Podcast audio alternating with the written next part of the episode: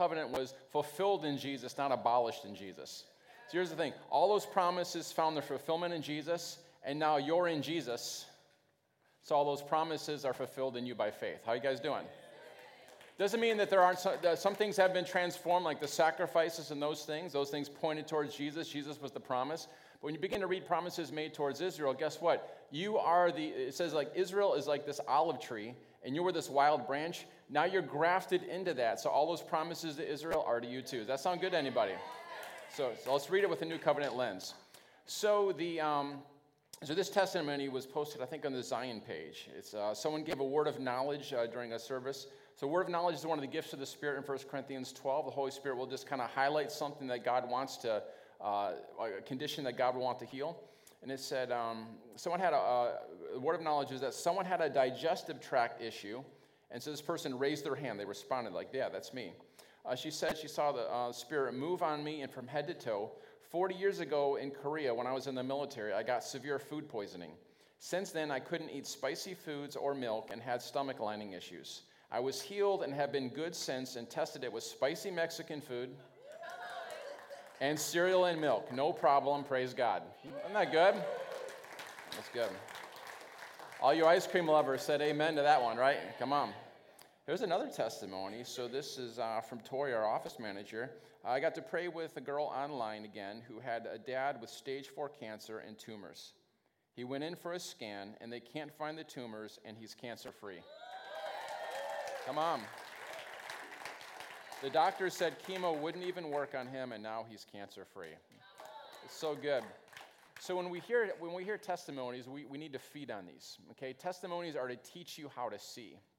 So if you remember, there was the miracle of the loaves and fishes that Jesus did. Uh, he took uh, some, uh, um, some, some bread and some fish, he multiplied it, it fed uh, thousands of people. And then uh, there's like a couple chapters later, the disciples, they're struggling with the storm, all right? And so Jesus, he's sleeping on the boat. They wake up Jesus, they're freaking out. And um, Jesus rebukes the wind and the waves, this life threatening storm, he stills it. And then he rebukes the disciples. He rebukes the wind and the waves, then he rebukes the disciples.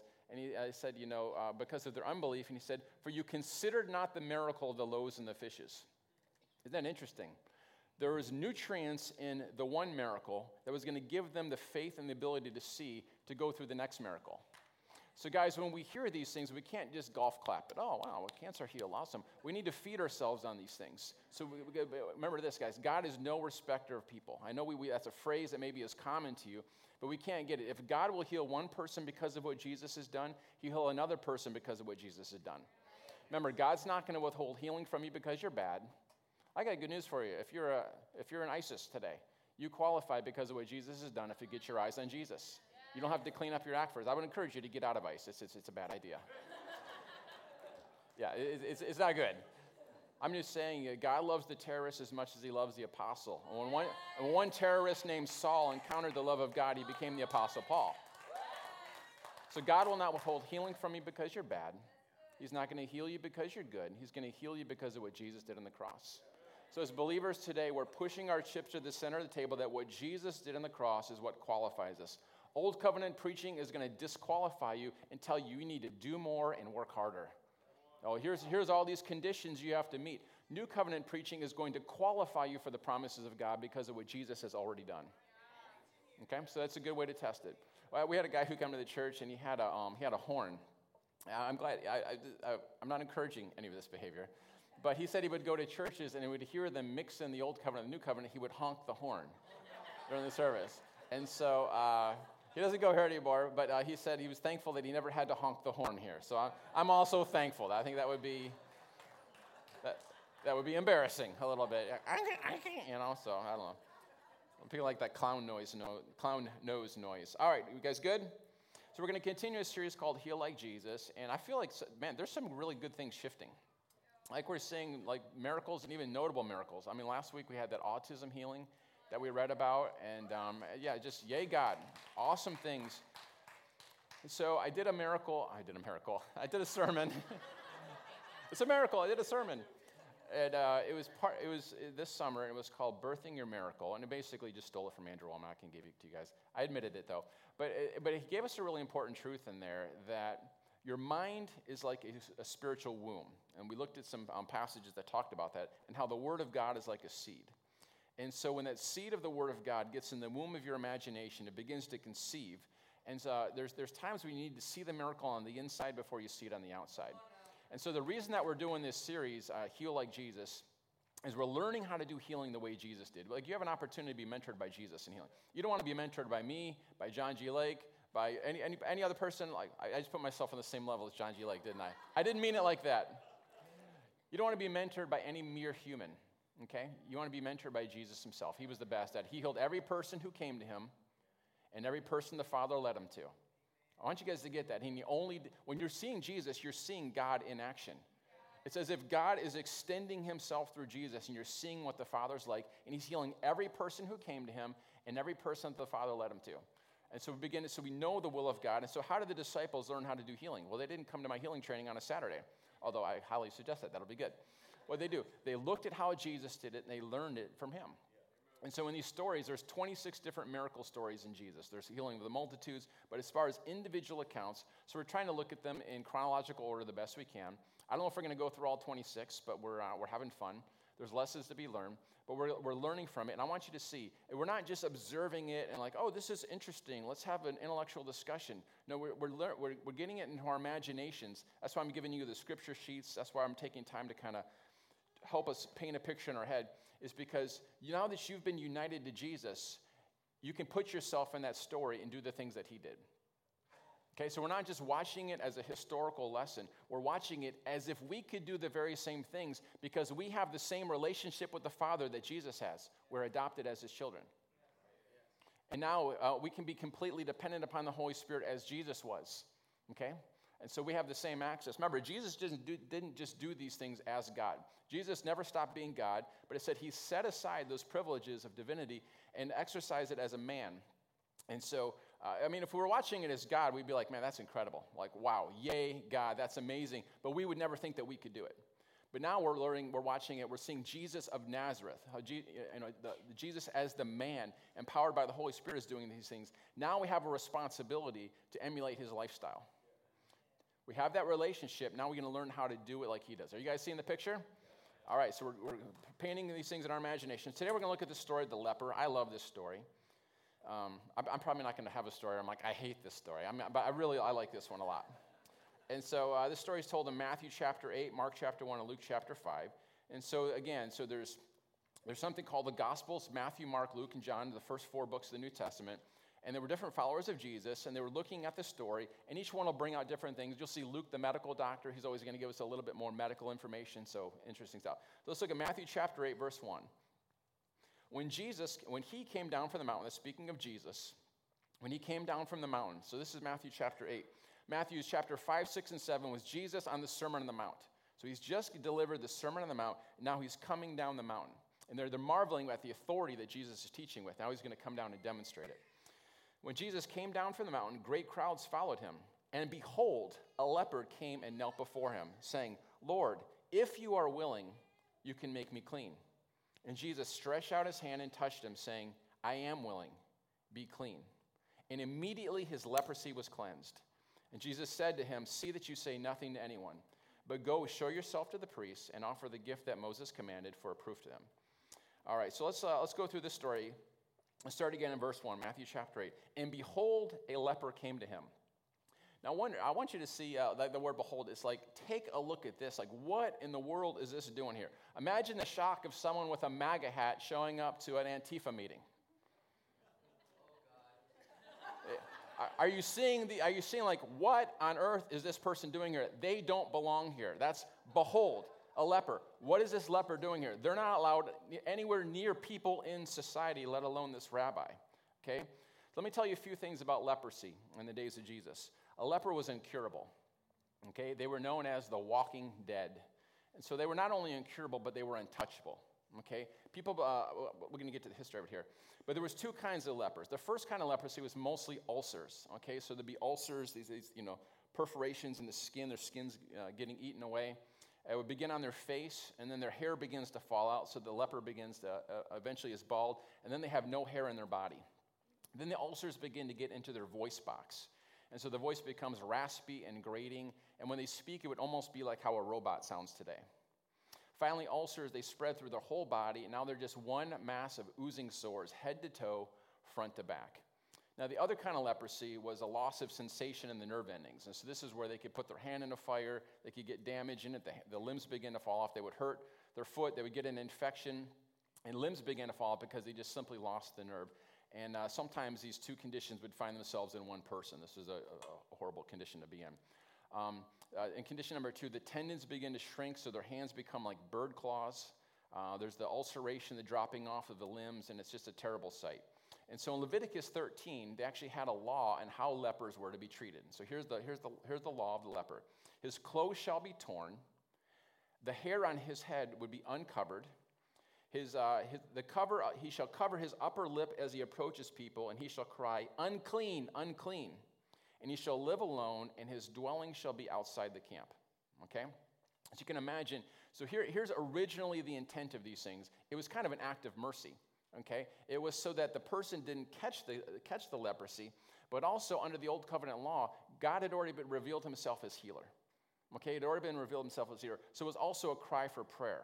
So when they're, when they're crying unclean, they're recognizing, like, keep away so you don't get this, but pray for me so that I can receive healing. Okay, so originally this is this is something, you know, this is yeah, this, this is something compassionate. So why do they have to wear the torn clothes? Why the disheveled hair? Why did he have to cover up his lip? Because this is what a mourner did in the Bible. Okay, and so when you're going to a funeral, uh, if you approach the disease, you, you would tear your clothes in an act of grief, right? You would, you would dishevel your hair. And so the leper, they were dressed as a mourner because there was a living illustration. They were on their way to their own funeral. That's why they were called the walking dead. And so they're announcing, I'm a dead man. I'm living, but I'm dead. I'm on my way to my own funeral. And so pray for me. Don't catch this thing and pray for me. So Leviticus 13 gives us those laws. But look at the beauty. The next chapter is Leviticus 14. Once they're healed, here's how you're to receive them back into society. The very next chapter. Okay, so it wasn't that they were these disgusting, unbelievable people. It was an act of compassion biblically. We're going to see that it got twisted here. But uh, Leviticus 14 is full of measures that makes the, um, make sure that uh, once the leper is cleansed, that they're ceremonial clean. Now they can be brought back into worship, be brought, into, be brought back into society. Isn't that beautiful? Here's this act of compassion. Here's what you do with an expectation of them getting healed. Okay, so that's the Bible. How many of you know religion can take something beautiful in the Bible and begin to twist it? How many of you know religion can make you stupid? Some of the things you're like, you have to be stupid to believe some of these things. And religion will help you be stupid. You can, you can quote that one if you want. So, so, um, so by the time Jesus comes on the scene, the, ra- the rabbis in the synagogue, they'd taken the compassion of Leviticus and twisted it into something very cruel. And very, very something demented. So the word unclean, when they cried out unclean, it was no longer looked upon as a cry for help. Okay, it was no longer a warning that I'm infected, please pray for me. It come to mean that I, in my innermost being, I'm unclean. I am morally defiled. I am spiritually dead. Avoid me because the curse of God is upon me. Upon me. I am one under God's punishment. If you remember um, uh, back in the early days of AIDS, what did people say? This is the curse of God. These people are absolutely disgusting. Does anyone remember the early 80s? Right? Mean, everyone's afraid of that thing. Just, I got some good news for you. God's not judging people right now. He already judged Jesus. Okay? Just in case you think God's in a bad mood, He's not in a bad mood okay? I don't have time to explain this. We've got whole messages on this. But there will be a judgment at the end of time, and you'll be dealt with based on how you dealt with Jesus. If you, if you, if you, if you receive Jesus, you'll be rewarded. If you did not receive Jesus, you'll go to a place where you don't have to worry about God because He won't be there. Okay? He's not going to force Himself on you. See, in heaven, God's everywhere. You can't escape Him. And so it would actually be very cruel for you to go to heaven hating God because you wouldn't be able to escape Him. Okay, so he puts you so he puts you in a place where you won't have to be violated against your will, and you get to become the person that you decided to be for eternity. And Bible calls that hell. Okay? Are we all right? I, I got some good news for you. God's not up there angry at you. But I don't know who's listening this morning. This isn't even in the notes. Somebody needs to hear this. I don't care what you've done. I don't care what religion has made you feel disgusting. I don't know if you've had an abortion, you've been raped, if you've got things in your past that you're not proud of. You are not disgusting to God. That is religion that twists it. Okay? God's not up there angry at you. All right? He has already poured out all of his wrath upon sin. His son became sin. He took upon, uh, his, Jesus took upon all that wrath. So now all God has for you is grace and peace and love. Um, about, I'm about to name drop here. Um, uh, we were with Heidi Baker last week, and so, oh, wow. Anyway, anyway, and so she's sharing about how, I mean, it was horrible how um, uh, the Muslims, I'm not saying all Muslims are like this, but the ones where she's at are, are doing this. They're coming and uh, within 20 minutes of their camp, they were chopping up their, they were killing their pastors and chopping up their family members into little pieces. And so she came in very heavy that morning, obviously. And so, um, and it was interesting because she began to say, you know, God, give me a heart for the people who are chopping them up, for the Muslims. I want you guys to see God, those are God's children too. God loves Donald Trump as much as he does Nancy Pelosi, as much as he does Joe Biden, as much as he does Ben Shapiro. Are, are we okay here? All right? All right. What would it look like if the church began to love people like that? Yeah, there's this, there's this religious thing that says if you're not standing up blasting sinners every single week from the pulpit, then you're not preaching the gospel. Guys, that's not good news. The good news is not how bad sin is. Stop being shocked that sinners are sinning. It's in, the, it's in their job description.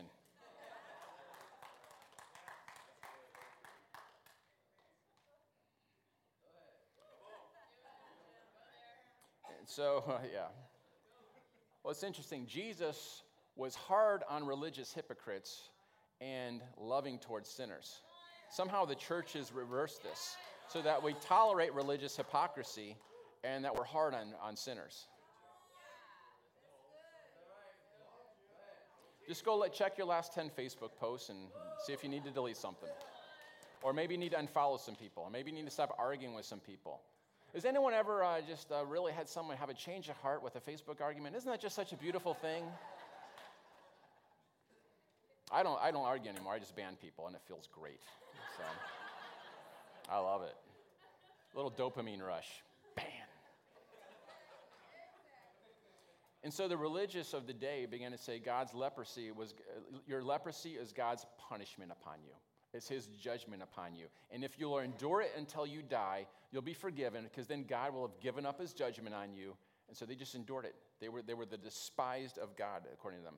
It's interesting. And if you, and they said if you touch a leper, whether it's accidentally or on purpose, you become as disgusting and unclean as that leper. I mean, talk about cooties to the extreme. I mean, it's just horrible. So then the rabbis began to say, okay, if this is true, if you touch this leper, they're unclean and you become unclean, then we need to put a whole bunch of rules around it. So here's some of the new rules. Um, if a leper put his head inside the door of your house, your house was pronounced as unclean as the leper. If the leper was near people at all, he was not allowed to come any closer than six feet. Isn't that interesting? Religious had uh, six foot social distancing way before we did. How we doing? If the wind was blowing from behind the leopard, you had to, he had to stand 150 feet away from you. I'm not sure how they come up with these numbers. I'm not sure how they do that, but that's what they did. It was illegal to say good morning to a leper. It was illegal, uh, it was against the law for a leper to enter into a conversation. If a, okay, I want, are you seeing Behold the leper? How shocking it is that this guy's here now? Okay, because Jesus was a rabbi. Here's what, they, here's what it said If a leper approached a rabbi, the rabbi would throw stones and sic the dogs on him. Some rabbis would not buy food from the street in which the leper had walked. But we got, yeah, it's shocking. We got Christians today who don't even want to go into a non Christian bookstore because they might get some kind of spiritual cooties.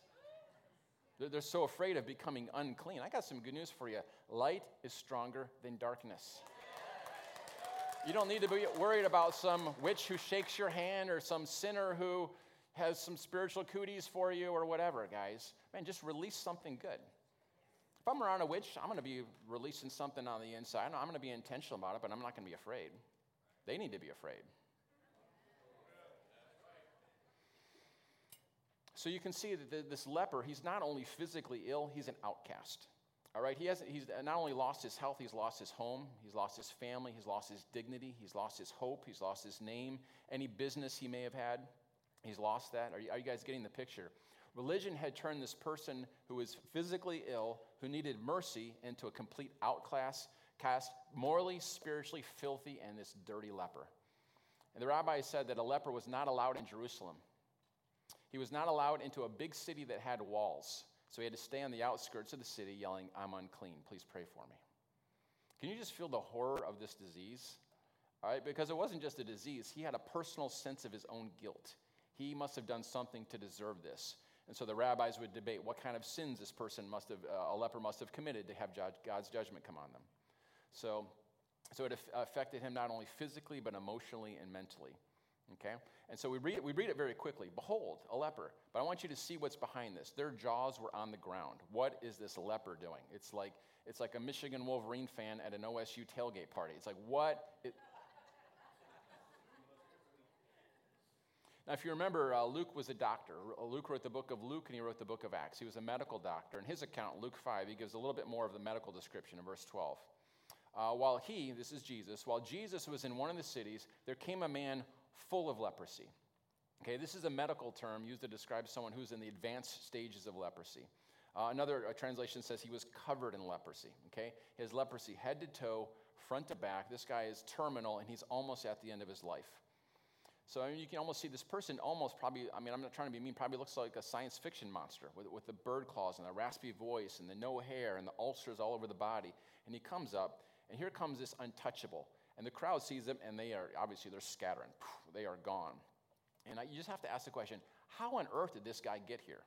Okay, Luke's account says in verse 12, while Jesus was in one of the cities, lepers weren't even allowed in the cities. So, how, how is this guy getting here? Okay, how did he get within six feet of Jesus? I mean, this guy is like breaking all the protocols. How did he even hear something about Jesus? I mean, every other rabbi, get out the stones, get out the dogs, sic him on him, right? So, but I mean, it's not like you could sit down and have a conversation with a leper and tell him about all the wonderful things of Jesus. But he's hearing these little fragments of information. He's hearing these little scraps of information, these little rumors about what Jesus is like. And he hears enough in these rumors that say, you know what, there's something different about this Jesus. Okay? And so, because nobody's talking to these lepers, but this one, he's not like religion. And so this guy makes a gamble. Okay, he's going he's, he's to break all these protocols. He's going into the city. He's getting within six feet. He's initiating a conversation here. Okay, Luke 5:12. Uh, while he was in one of the cities, there came a man full of leprosy, and when he saw Jesus, he fell on his face and begged him, "Lord, if you're willing, Lord, if you will, you can make me clean." And so, uh, so, just based on these scattered reports, he recognizes this Jesus, he's more than just a man because it says he fell on his face. It said he knelt before Jesus. Another translation says he bowed down. The word there, it means worship. And the word worship is used for worship of God alone. So this leper, whatever little scraps of information he has, he puts them together and paints this picture, falls on his face, and the first words out of his mouth are Lord, right? And so th- this guy, his faith in the power of Jesus is absolutely incredible. I mean, the, the, what, the, the nerve he had, I mean, he could be facing death. He could be stoned to death for these things. He's got faith and expectancy. Jesus, you can make me clean. Okay? He's saying these ulcers, these claw hands, the, the deformities, the missing limbs, you can make me a normal human again. You can dismiss these altars. You can straighten out my hands. You can heal my leprosy. You can, you can, you can, right? I love this. He's incredible. This is incredible, this expectancy he has. But the problem was, he says, I know you can, I'm just not sure you're willing. Guys, this is where most of the church is today. I mean, on an exam, no one's going to say, I don't think God can do it. I think he's, he's a little too old. He's kind of lost his juice. No, like, no one's thinking God can't do it. But a lot of them just picture him up with their arm, his arms folded up there. He's not willing. So now we've got to get into religion and do something to make him willing. Like the prophets of Baal cutting themselves. We're not cutting ourselves, but we're fasting, we're crying out, we're trying to tie their way to God's righteousness. We may not be cutting ourselves, but we're still trying to do things to get God's attention so that He will. Oh, He can, but for some reason, He's just not willing to do it for me. How we doing? So here comes this leper. He's daring to kneel before Jesus. He's breaking the six foot barrier. He's daring to be thrown in jail by the authorities because he's not supposed to be here. Too many people around, not even supposed to be in the city. He's risking it all because he knows that Jesus can heal him, but his gamble is is he willing to? Is he willing to? I love this part. If you are willing, you can make me clean. That's his dilemma. And so it's interesting. This is the only time the willingness of God was challenged in the entire New Testament. And I get why. I mean, this guy's a leper. He's been cursed. He's been tossed aside. Religion just treated this person terrible. I can understand why. But isn't it interesting? The people who were around Jesus, um, who saw him for what he was like, they never questioned his willingness. Guys, we have to, I, I, want, I want, one of the things I want us to get out of this story is I want the willingness of God to heal you and to heal anybody you're praying for to burn in the fiber of your being. Guys, we can't just keep talking about this week after week. We have to have it on the inside. That's what I'm saying. Let's take these things, let's let God paint a picture on the inside. Let's hear the words of Jesus I am willing. I'm going to, going to see how he said it in a moment. That's interesting. But I believe uh, uh, many believers secretly have the same problem as the leper. Okay? They have the same problem as the leper. They, uh, they don't question God's ability to heal, but they're wondering about his willingness to do it for them. So, where does that question come from today? Okay, I know where it came from back then. This guy, you've been treated bad by religion, but how do we get there today? How do we have so many people in the church who are wondering, you know, and they pray that stupid prayer, Lord, if it be that will? Now, it's not a stupid prayer if you're praying it according to James chapter 4, which was the original context of if it be our will. He says, don't go into, don't move to a new city and make plans and then say, Lord, if it be your will. He's talking about don't make plans without God, okay? That's what it's talking about. It's not talking about God clearly revealing his will and then you going, well, I don't know, God. Is that your will? It's clearly the will of God for healing. You don't need to pray if it be thy will. If you're praying it, if it be thy will, you're already in unbelief. You can't pray in faith if you don't even know that God's agreeing with you. Right. Oh, I kind of hope so. Well, that's uh, it's faith that moves not mountains, not hope that moves mountains. So where did that question come from? Okay, like I, I know you can, but are you willing? All right. So number one, I think it just comes from a, a lack of the, the revelation of the greatness of God's unconditional love for us.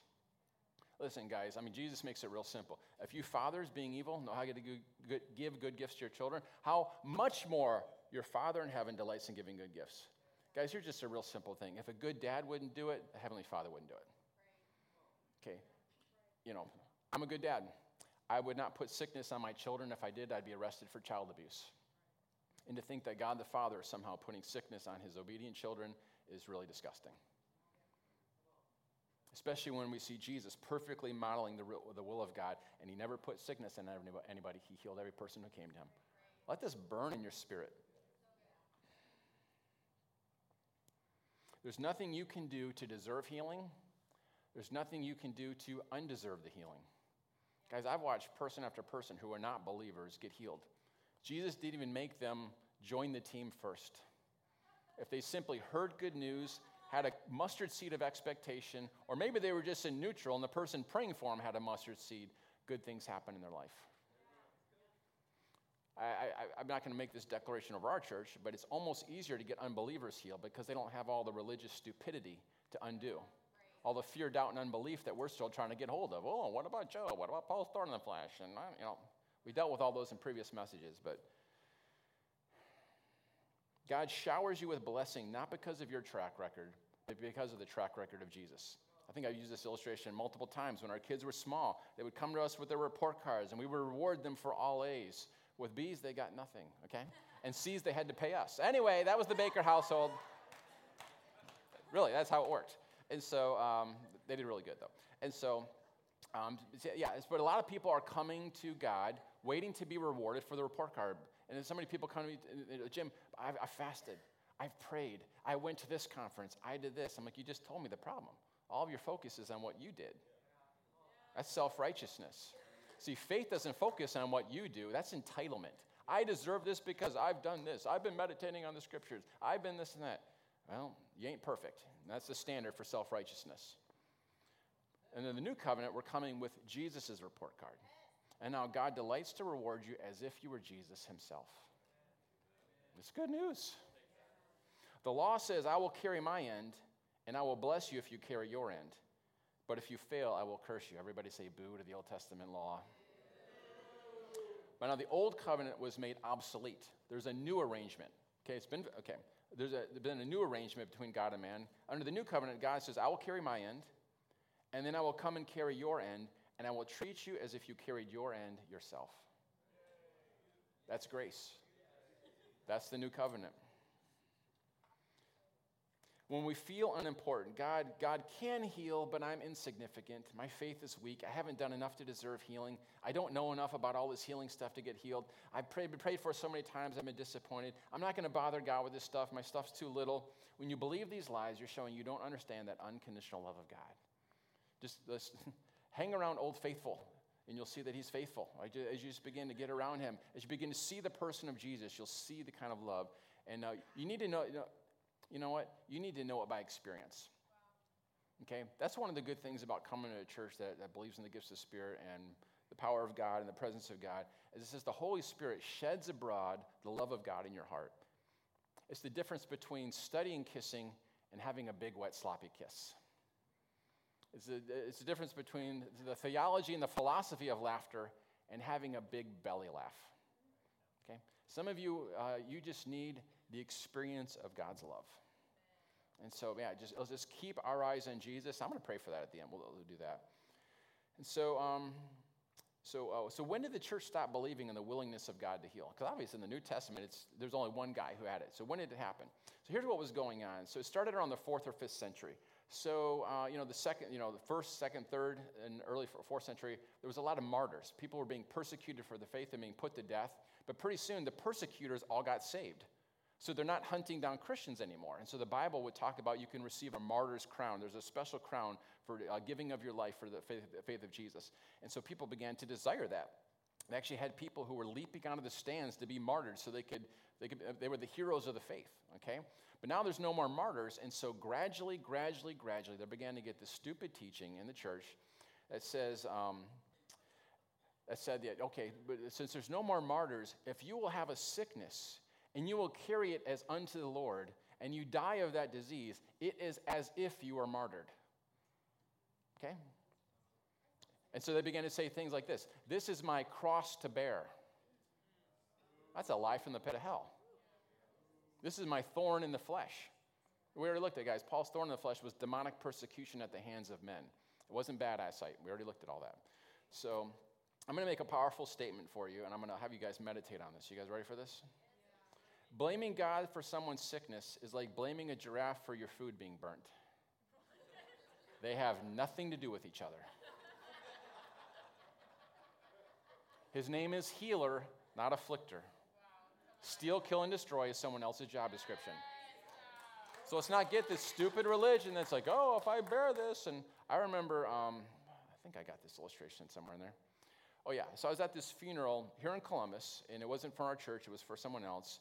And uh, it, was, it was an uncomfortable situation. So the, the, the there was a, um, a child who had passed away early, and uh, there was probably 1,500 people at this funeral. It was, it was kind of a little bit of a public funeral.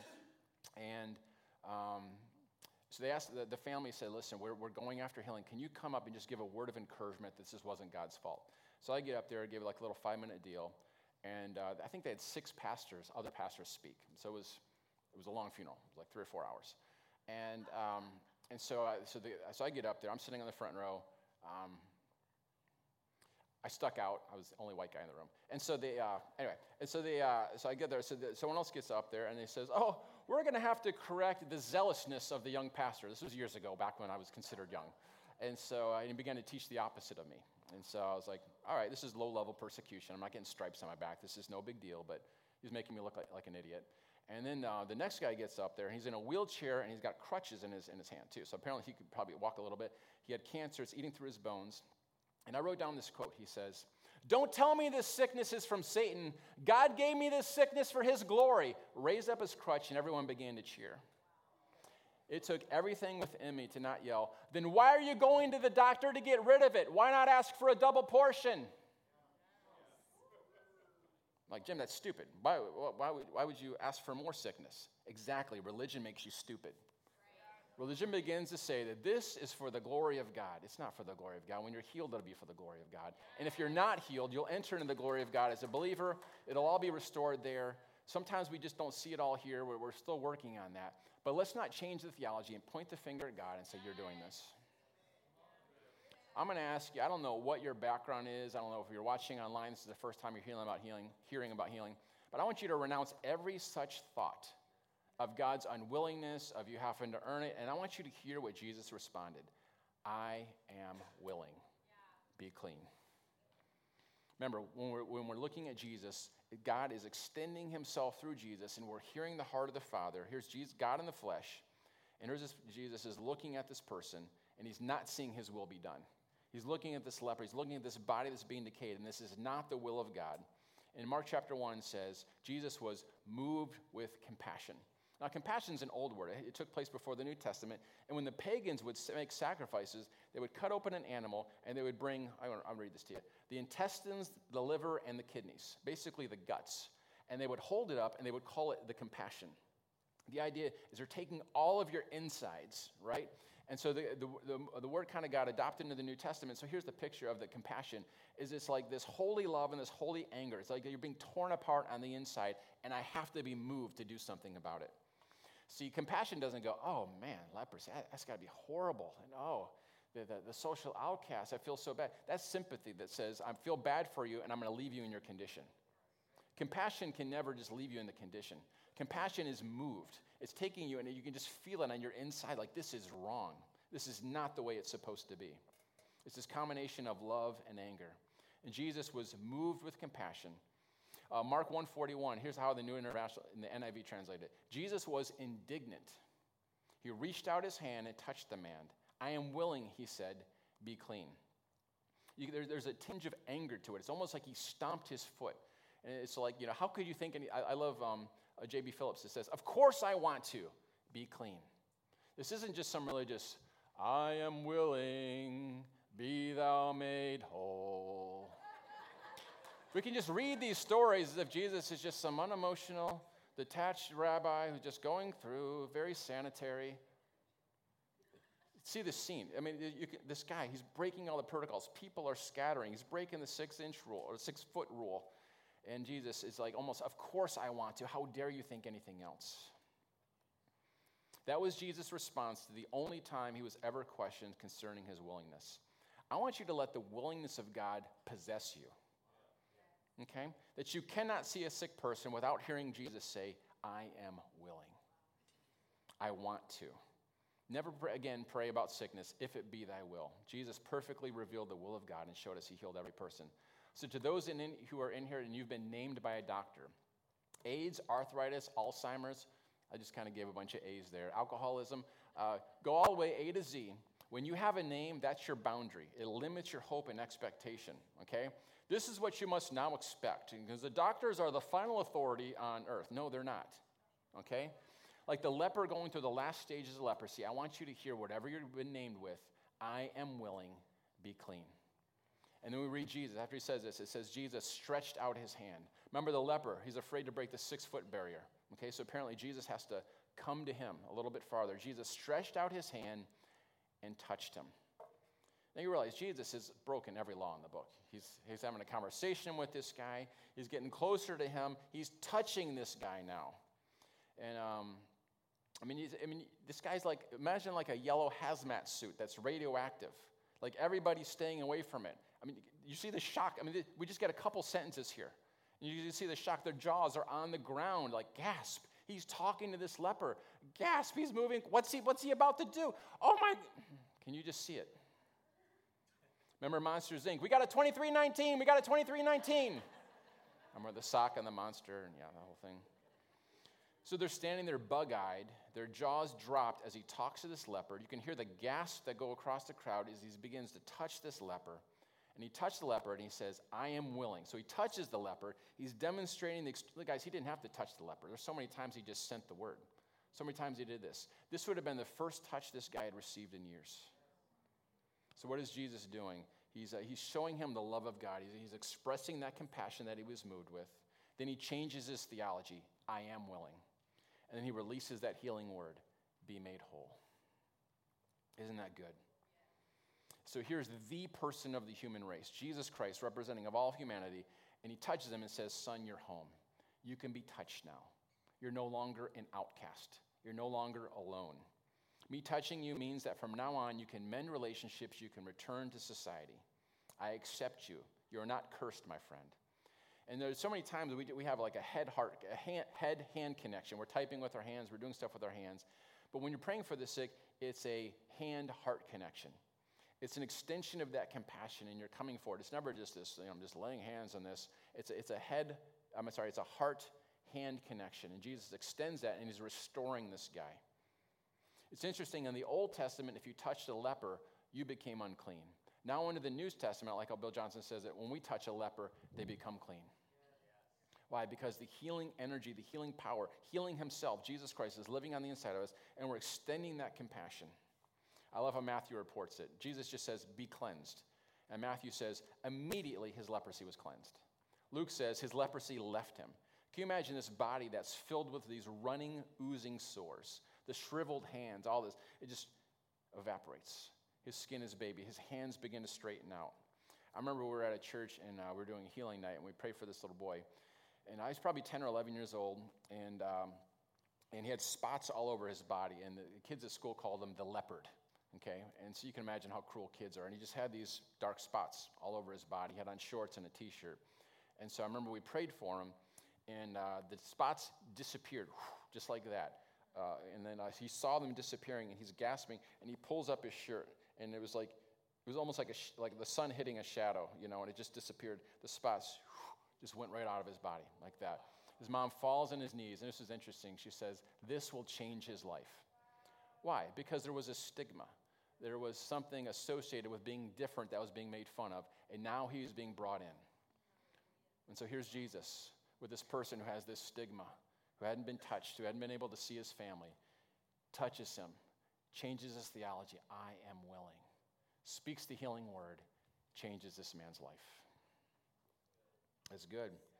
So, what do we learn from this miracle? Are we doing okay? We need to learn to live in that phrase, I am willing. Let it hit every fiber of your being. You can look into those eyes of people who are hopeless, who are terminal, who are frightened, those who wonder if God cares enough to heal, and you can hear Jesus say, I am willing, be clean. For those of you who pray for the sick, and if that's not you, you hang around here long enough, that will be you. Um, you never have to wonder if it's God's will to heal. Whenever you have someone standing in front of you, you could hear those words ring over you, and you know exactly the heart of God for that person every single time. Before we just say a quick amen and, and close here, how is Jesus here today and how is he healed today? He's at the right hand of the Father, he's the head of the body, and we are his body.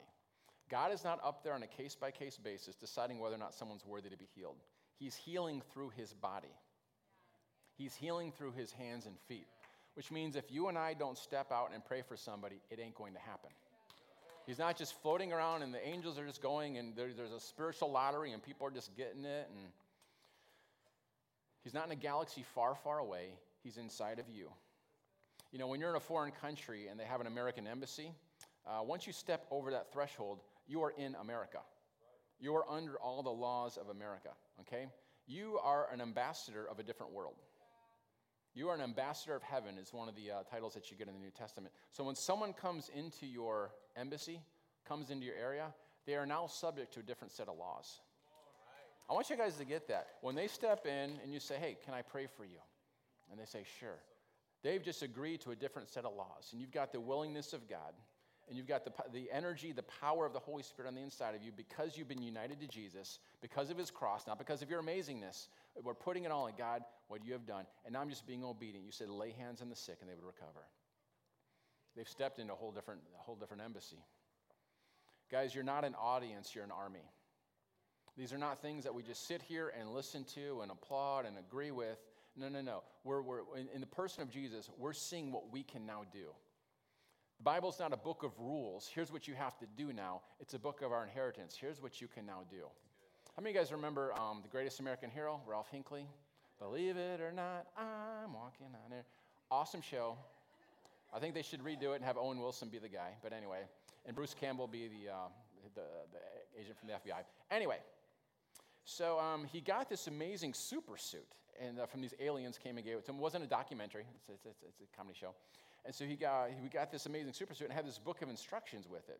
And so the first thing he did was shrink down. He's like, man, I got these shrinking powers. And then he read how to shrink back up, but he put the book down on the ground. So he, now he's big, and the book is still microscopic. So he doesn't know how to work this super suit. And so you remember if you see him flying, he's like, his limbs are falling. He's always like landing on his head, you know, and, you know, it was, it was kind of a comedy of errors, him trying to figure out how to use these superpowers, okay? Um, that book showed him exactly what he was able to do. And there was a couple episodes where the aliens would come and help him out, and he'd have it, but he'd lose it again somehow, right? So the Bible is your book of instructions to your supersuit. It is a list of here is what you are now able to do because of the person of Jesus. So, as we're reading these things, we're reading what we are now brought into. So, when your neighbors are sick, the most natural thing to do is ask, Can I pray for you? Okay, we're getting this audience mentality out of our heads. You're a terrorist training camp to destroy the works of the devil. Here's another lesson don't settle for the word incurable. There's a time to die, and believe me, when that time to comes, it'll be full of peace. If you're ever with someone at their bed, you'll have peace that this is the time to let them go, okay? And, um, but apart from that, don't settle too quickly for the word incurable, okay? Don't give up after the, just, I don't know a better way to say it, after the first zap, okay? If you pray and they're not getting everything that Jesus paid for, it's okay to pray more than one time. I'm not talking about long prayers. I'm talking you are now a conduit for which the will and the life of God can flow through your heart and their, in your hands into their body. I'll just say this we're not a hit and run ministry. We're, we're not afraid to pray for you more than one time. I'll tell you what, some of my heroes are people who have prayed, not seen what Jesus paid for yet, and are still coming with fresh expectation. And so, for if, if you're here and you've done that, I just want to say thank you for just not giving up, for drawing a line in the sand and saying, I'm not going to be moved by what I see, taste, hear, smell, or feel. I'm going to be moved by what the Word of God says. And so I tell you what, there, uh, yeah, I'm, I'm, so proud of you guys. And uh, there has to be a place in Columbus where people are going for this stuff. Okay, I'm sure other churches are too, but uh, I just feel there's a mandate for miracles on this house. And uh, I do believe, uh, you know, you see in, in, Matthew 11, Jesus is leaving a wicked city. And he says, Woe to you, Chorazin, woe to you, Bethsaida, if the miracles performed in you had been performed in Tyre and Sidon, those were two Old Testament wicked cities, he said they would have repented in sackcloth and ashes. Miracles can turn the heart of a, of a wicked city on a dime. So, one of the keys to city transformation is actually us beginning to see what Jesus paid for. Let's stand for closing prayer.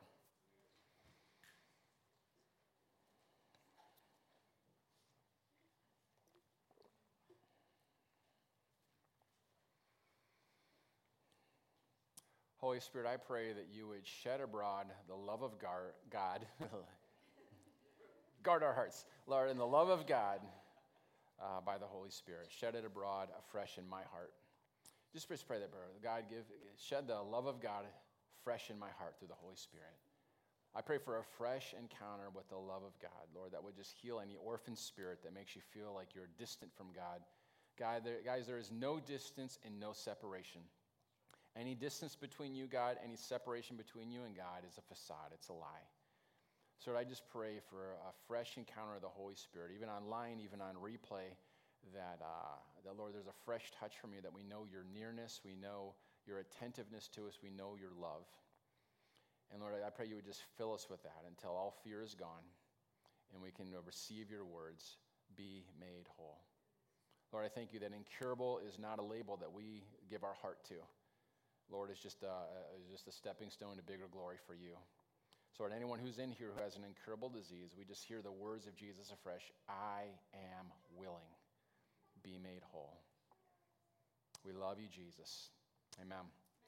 If you're here and you need some extra prayer, our teams will be, uh, well, hey, uh, our teams will, uh, uh, got me thrown off now. Our teams will be the ones with tags on. They would uh, love to pray for you for healing.